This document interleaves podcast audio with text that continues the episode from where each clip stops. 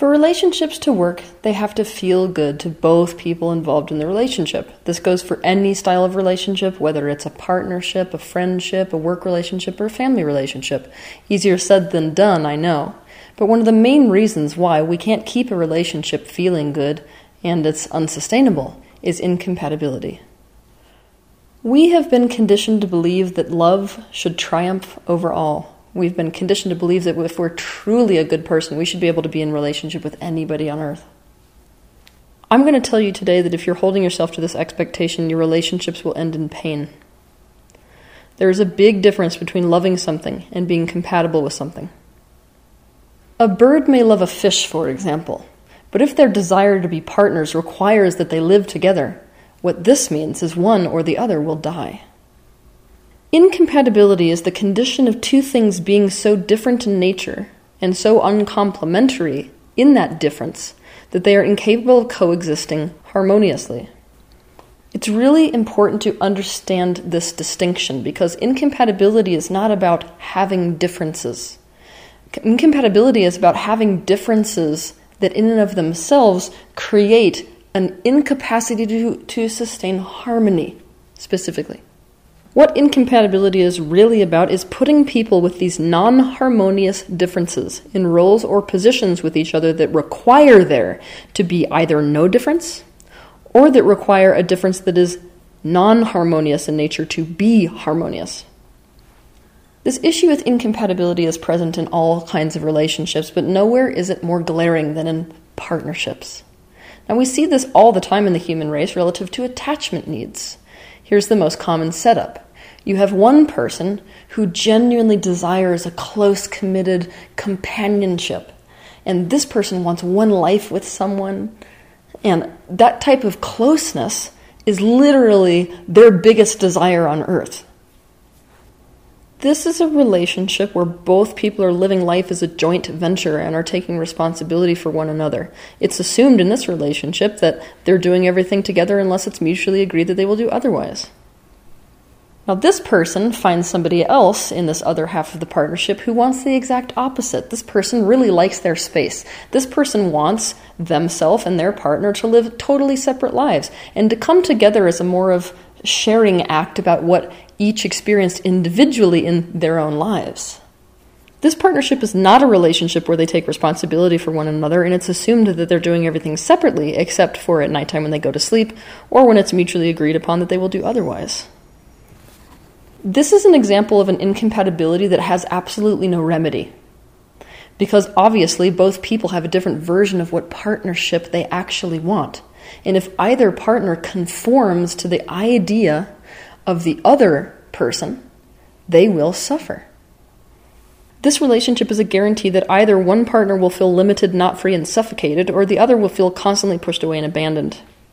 There's often trauma that goes into creating these extremely different desires for partnership, specifically enmeshment on one side and abandonment trauma on the other side, but it doesn't matter. Because even if trauma was what created our desires in the first place, it doesn't change them, number one. And number two, you can't spend your life in a partnership trying to heal the other person out of their desires. When incompatibility is present in a relationship, it is very difficult for people to admit to it, to change the nature of their relationship, to change their roles in each other's lives, or to end the relationship. We want everything to work out so incredibly badly that we won't admit to the incompatibility that exists because of what admitting to that incompatibility would mean to us specifically. So we go about our lives usually avoiding admitting to the incompatibilities that exist within ourselves and other people. Now, this creates a dynamic that is torturous and it actually condemns relationships to end. Because what are we going to do? If we can't be completely authentic about the incompatibility, we're going to go about our lives doing one of two things, or often both. A, we're going to try to change ourselves desperately to fit into whatever they need us to be so that we're more compatible, or we're going to constantly tell them that they're wrong for their desires so that they should conform to us. And this creates an atmosphere of shame in the relationship. In other words, when we make the other person wrong for their difference, we come up with a reason why they're wrong for it and then try to heal them out of that difference or try to change it so it doesn't exist. This never works because if you try, the message conveyed by approaching them in this manner is you need to be fixed because something's wrong with you. They will feel completely unloved by you, unaccepted, unwanted as they are, and therefore hurt and resentful. One of the main signs of incompatibility in a relationship is that one or both partners feel completely and totally unloved for who they are.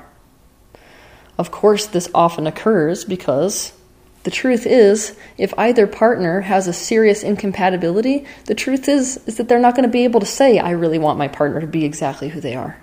If they're really brutally honest with themselves, which we know is hard because we feel like we're bad people for admitting it, we actually do want the partner to be a different person. The truth will be that you want them to change and that who they are in this moment, if nothing else changed, causes you pain. If there is genuine incompatibility in a relationship, you will spend your time vacillating between wanting them to be a different person and wishing that you yourself was a different person. Obviously, that's a recipe for absolute disaster in your relationships. It's a guarantee that that relationship is going to turn into your greatest source of pain in life. This mutual shame created by incompatibility is greatly enhanced if either person is unable to be authentic. And this is very common if one or both partners came from a type of a household which is quite common in a dysfunctional family dynamic, where they were never allowed to have themselves. Many people grow up in households that have no respect for boundaries, and so safety in the house is about throwing your unique identity away to create social harmony rather than developing a solid core and really knowing yourself. When this is the case, a person grows into an adult that does not know himself or herself at all. Because of this, this person wants a relationship but has no capacity to assess compatibility before entering into a relationship. Instead, they will try to become and promise to be exactly what the other person wants and needs. This will be impossible to maintain. One thing that we have to get is we can never deny our authentic truth. It is absolutely impossible. It will come out in all kinds of subconscious ways. So sooner or later, the truth will come out. The problem is, if you're not authentic from the get go, and if you don't know who you are from the get go, what happens is you commit to a relationship where the differences that are then exposed already make for an impossibility to create harmony in that relationship. A bunch more people get hurt. Now, the main reason that we tend to be inauthentic is because we feel so much shame around our authentic truth. So many people walking the planet today have an authentic truth that society has condemned to such a degree they can't even admit that it exists in themselves. For example, there are so many men walking the planet today who don't actually like the idea of creating a committed family. But that seems to be the only way that they can get any type of emotional or sexual connection, and it's the only way that they can get suitability and security.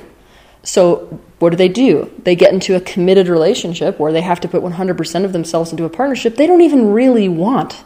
It's transactional. Because they can't stand up in today's society and say, I am not a family guy. I really don't want that at all, in fact. They've already been taught that that makes him a total asshole. So obviously, being able to be authentic about that is a hundred times harder.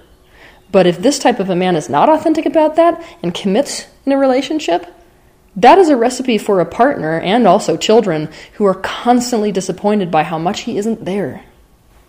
Basically, we feel the consequence of being authentic is not something we can face. But the truth comes out, as it always does, in subconscious ways. We send mixed messages constantly, and other people start to guess at our truth, even when we deny it. But what we have to see is that we're setting ourselves up. By doing this, we are also setting other people up. We are setting ourselves up to be loved for the mask that we present to the world. Now, it's a really big deal for us to be loved for who we really are, but if you walk into a relationship with an inauthentic premise, that is what people are saying yes to. That's what they're saying, I choose and I love. So when we then remove the mask and say, Love me for who I am, our likelihood of the answer being, Okay, sure, I can do that, is slim to nothing. Because they agreed to the mask, when we remove it, they feel duped and often reject who we really are. We are also setting them up. Because what we are doing is we are presenting a face for them to commit to. Because we're not coming in in an authentic way, we're asking them to commit to something that's actually false. And we're asking them to assess compatibility with something that is, in fact, incompatible. So obviously, when the mask comes off, they've just been completely screwed over. One of the best examples of this is a gay man Now, let's say that a gay man is raised in a society that believes that being gay is a complete abomination. Not only does he risk losing his family, but also risks eternal damnation. Now, let's say that that's deeply embedded in him and he actually believes it. Now, let's say that this man, because of all of this, can't be authentic about who he is, and so he decides to be in a relationship or even marry a woman. They are not compatible in the role that they are entering into together. But the truth will not come out until later when there's a whole lot more of a consequence for all parties involved to discover that there's an irreconcilable incompatibility. To learn how to be authentic, I want you to watch my video titled How to Be Authentic. It is critical that we know ourselves when we get into relationships, because if we don't, it is often a setup for incompatibility. Sometimes when we experience an incompatibility, we can find a third option. That is, some arrangement that actually perfectly suits both of our needs and both of our desires. However, if it is impossible to find a third option that works for either party because the incompatibility is that extreme, the relationship is doomed to die in the form that it's in. It's at this point that I want to present a new style of relationship to you. Now, it used to be that if there was incompatibility, two people just went their separate ways, and because of all the pain and shame that came up, kind of hated each other and each blamed the other one for why the relationship didn't work. That's old consciousness stuff. What we are moving into now is the concept that if we're incompatible because of the role we're currently in, potentially we will find our compatibility by changing roles. In other words, when we cannot find a third option arrangement that feels good to both people, it's usually because the person's in the wrong role in your life. In fact, the only way to resolve the incompatibility so there's any harmony is to change the role they're in. This is very much the case in companies in the corporate sphere. For example, someone who's in the role of manager may be terrible as a manager, therefore incompatible to the company itself, but may be perfect in customer support. This is also very much the case in partnerships. For example, a person could be truly incompatible as a partner, but may be a truly great friend. And what is true is that our loving of someone is really about our capacity to change someone's role in our life, even though it may be a painful process of letting go and of change, rather than to reject or to hate them or punish them for not being compatible to us in the role that we want them in, and or to throw them out of our life completely. The single hardest thing by far when it comes to incompatibility or compatibility in general is that attraction has absolutely no respect for compatibility. It's almost like compatibility is not even something that attraction thinks about. So it is very possible for you to be attracted to somebody who is completely incompatible to you. I will be talking in a future episode about the real reason why we feel attracted to who we feel attracted to. Hopefully, I won't destroy relationships for you with that video. But I will be talking about this in the future because it's really important to understand. The thing is, when we feel ourselves super attracted to somebody, the gravity that we feel towards them makes it feel right to go towards them. And we could argue that in a universal sense, because relationships are all about growth, it may be right to go towards them, but it's not an indication of compatibility. Now, when we feel that intense gravity, that desire to be close to somebody, it is very difficult in that limerence phase for us to be clear about reality versus fantasy of what it could be we have a hard time seeing people for who they actually are because it's almost like we've got rosy colored sunglasses on. We don't see the actuality of people when we're that attracted to them. That's number one. Number two, it's very easy when we're in the limerence phase to look at incompatibilities that exist that we do see as if they're very small, not realizing that down the line, in the long run, those little incompatibilities may actually be huge ones. A good example of this is religion. There are some religions where it's a massive incompatibility if a partner is a different religion than another partner. Now, of the religions, it's not such a big deal, but let's look at this. Let's take somebody who's a Mormon. So, this is the LDS religion. Obviously, in that type of a religion, the desire is to be with a partner who you can be with in the celestial afterlife. Now, a person can't get to the celestial afterlife if they're non Mormon. So, by committing to a non Mormon, what you're basically committing to is being only with them temporarily in this life and not for eternity. So, you're going to basically lose them. Obviously, not only that, but also the fact that it's not a Sunday religion, it's like a lifestyle and everyday type of religion, makes it so that if somebody is not that same religion, it's a massive incompatibility. And this especially comes up when children are born. This incompatibility would create disharmony in the relationship that ultimately would probably end the relationship. Now, there may be another religion, like Presbyterian and Episcopalian, where it really doesn't matter and it doesn't create that much of an incompatibility for two people to have that difference. So, yet again, incompatibility is not about having differences, it's about having differences that prevent harmony. They make harmony impossible. Another thing that's very hard for us to swallow and accept is that we often were incompatible with the very family we were born into. It's a basic assumption that if you're born into a family that you automatically fit in there and that you're compatible with them. This is not the case. Of course, like most things that I say, it's totally taboo to say that in today's society. It's a reality no one wants to face. If our differences cannot be accommodated by or accepted by our family, the reality is that many of us would have ended up much better in a different family. But adoption is a very hard thing emotionally for all parties, and it is not societally accepted for adoption to occur on these grounds of incompatibility with the family. As a result, when this was the case, we developed a self core concept of shame. This was our experience and therefore our core wounding. We carry this unhealed wound into adulthood, and so we find ourselves in relationships with incompatible partners over and over again until we can find resolution to this wound and be aware enough to consciously choose a compatible partner. I'm going to give you a little consciousness treat here, which is a tiny bit of a side note that goes off of or dovetails off of this conversation. People who were incompatible with their family felt completely shamed, denied, rejected, and disowned for who they were. They are desperate to belong.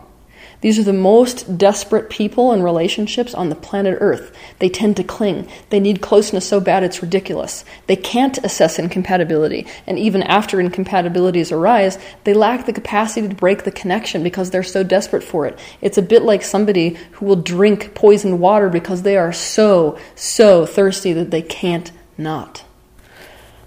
Now, this is the really crappy part. Because of this unhealed wound, the partners that they are a match to are often the partners who had the exact opposite wounding.